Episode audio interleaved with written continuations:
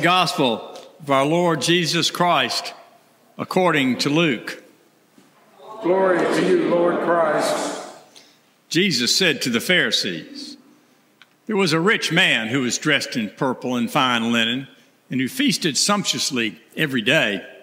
And at his gate lay a poor man named Lazarus, covered with sores, who longed to satisfy his hunger with what fell from the rich man's table. Even the dogs would come and lick his sores. The poor man died and was carried away by the angels to be with Abraham. The rich man died also and was buried in Hades. In Hades, where he was being tormented, he looked up and saw Abraham far away with Lazarus by his side.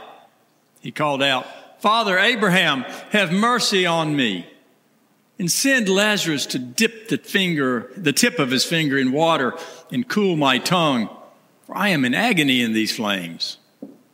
But Abraham said, Child, remember that during your lifetime you received your good things, and Lazarus, in like manner, evil things. But now he is comforted here, and you are in agony.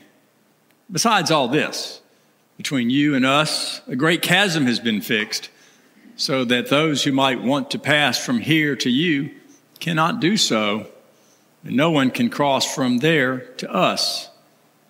He said, Then, Father, I beg you to send him to my father's house, for I have five brothers, that he may warn them so that they will not also come into this place of torment. Abraham replied, They have Moses and the prophets. They should listen to them. He said, No, Father Abraham, but if someone goes to them from the dead, they will repent. He said to him, If they do not listen to Moses and the prophets, neither will they be convinced, even if someone rises from the dead. The Gospel of the Lord. I speak to you in the name of the one God, Father, Son, and Holy Spirit. Amen. From today's gospel, the rich man called out, Father Abraham. All right, today's gospel, let's face up to it. It's scary, isn't it? Make no mistake about it. This is a story about God's judgment. It is meant to capture our attention. But if we can get past the scary, there is an important message here for us. Now, to get to that message, we need not only, I think, what we read today, but we need a little something else. Remember, last week, the gospel ended with Jesus speaking to a crowd and saying, in summary, he said, he said, no one can serve two masters. You cannot serve God and money.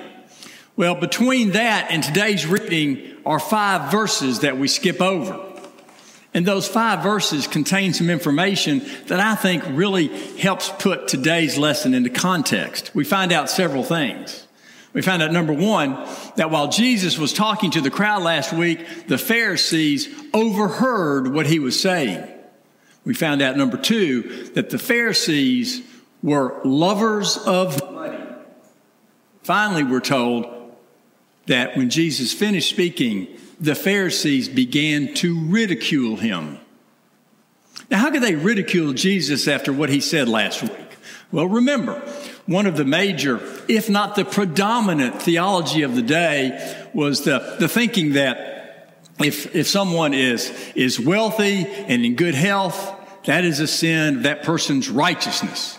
On the other hand, if somebody is poor, is destitute, is, is in bad shape physically, is suffering, well, that's evidence of someone, that person's sinfulness.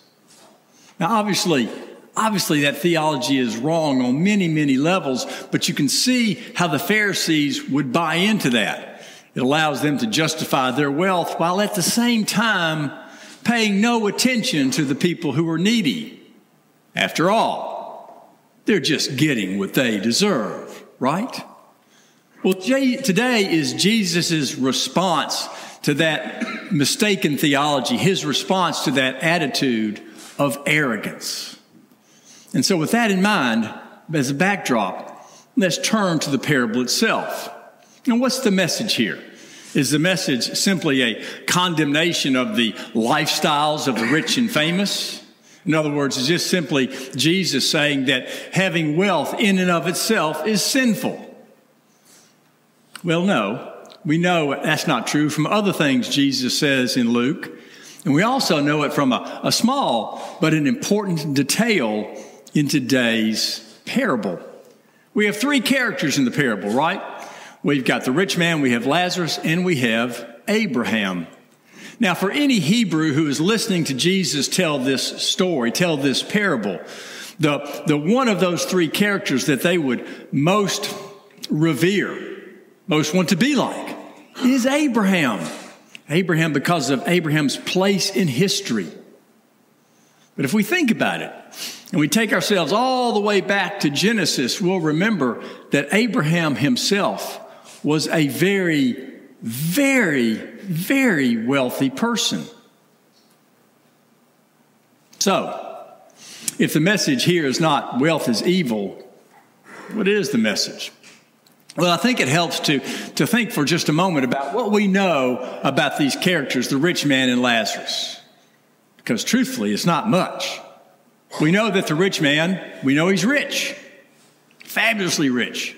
We know he li- lives a lavish lifestyle, and we know that he is a Hebrew. He's a Jew. But we don't know anything else. We don't know, for example, is he a devout Jew? Does he go to the temple regularly? Does he, does he, does he pray every day as he's supposed to? Does he read the scriptures? Does he sacrifice? Does he do all the things that a devout Hebrew is supposed to do? We don't know. What about Lazarus? What do we know about Lazarus? Well, we know he's obviously he's destitute. He's in pain. He has these sores. But we don't know anything else. We don't know about Lazarus as a person. In his life, has Lazarus been a kind person or a mean person? Has he been an evil spirit or a good person? We don't know.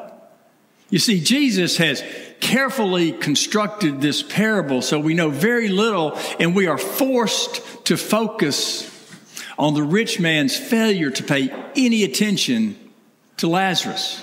And another detail, by the way, is here important. The rich man cannot plead ignorance about Lazarus and Lazarus' fate. Remember, when he calls out to Father Abraham, he references Lazarus by name. He reveals not only did he know about this, this pitiful human being sitting on his doorstep a few feet away, he even knew that person's name. I think the best way for us to interpret this parable, to look at this parable, is through that call to Abraham. Father Abraham. You see, by that call, the rich man is laying claim to his rights as a member of the covenant family of Israel. The family of Israel in covenant with God, even while he has failed to live up to his duties, his responsibilities as a part of that covenant. The Hebrew scriptures are replete. There are dozens of instances where we are told that those of us who have possessions, those of us who have comforts and wealth, we are called, it is our duty to help those in need. Perhaps the most famous example of this comes from Deuteronomy chapter 15, verse 11.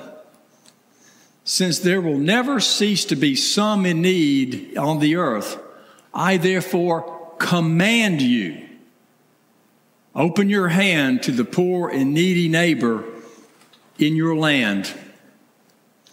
In this instance, the rich man not only didn't pay attention to the poor and needy people in his land, he refused to pay any attention to this poor soul just a few, a few feet from him.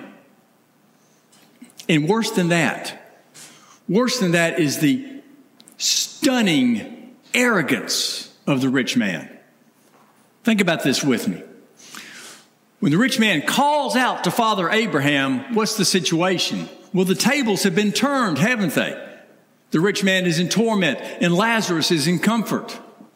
And yet, under those circumstances, what is it that the rich man asks?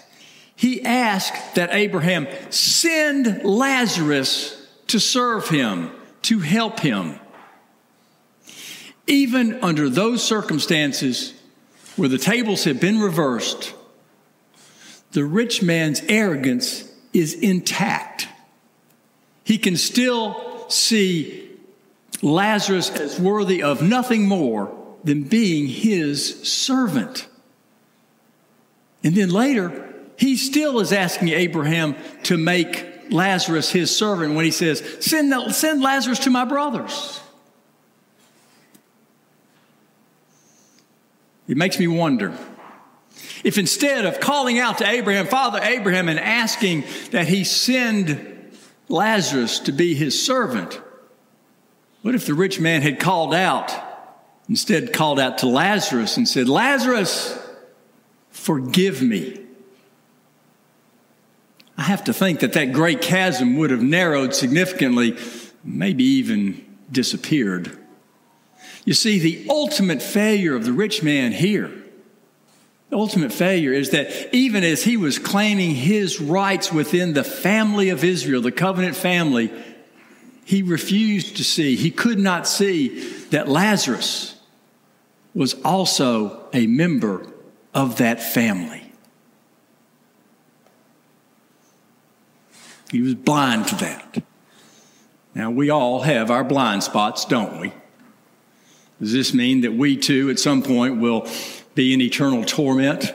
Well, no. There's also this there's also God's forgiveness, there's also God's amazing grace. But that's a different topic from a different part of the Bible for a different Sunday.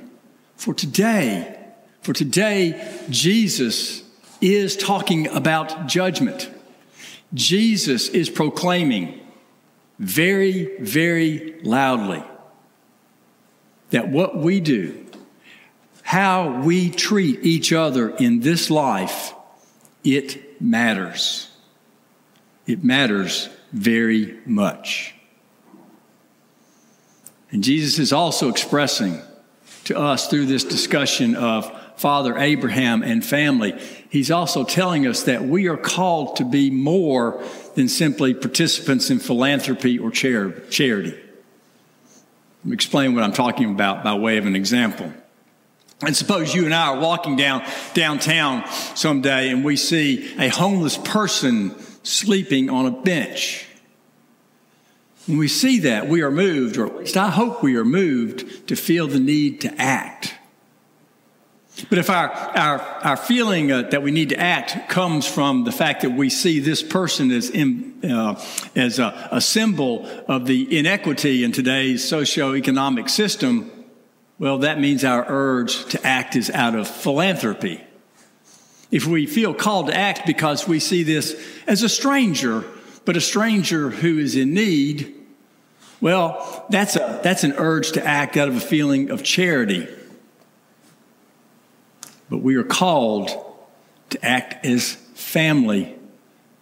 Jesus calls us to see this person on the park bench not as a symbol of some systemic problem, not as a stranger need, calls us to see this man or this woman on the park bench as our brother, as our sister. I hope you see the difference. Because there's an enormous difference between seeing somebody, a stranger in need, and feeling the need to help, and seeing a family member, seeing a brother or sister in need, and opening our hearts and opening our arms to that family member. And you see, today, what Jesus is telling us that as we move about this world and we encounter the Lazaruses of this world, as we all do, Jesus is telling us that every one of those Lazaruses we encounter, that person is our brother. That person is our sister. And we are called to open our hands and our arms and embrace that family member. Amen.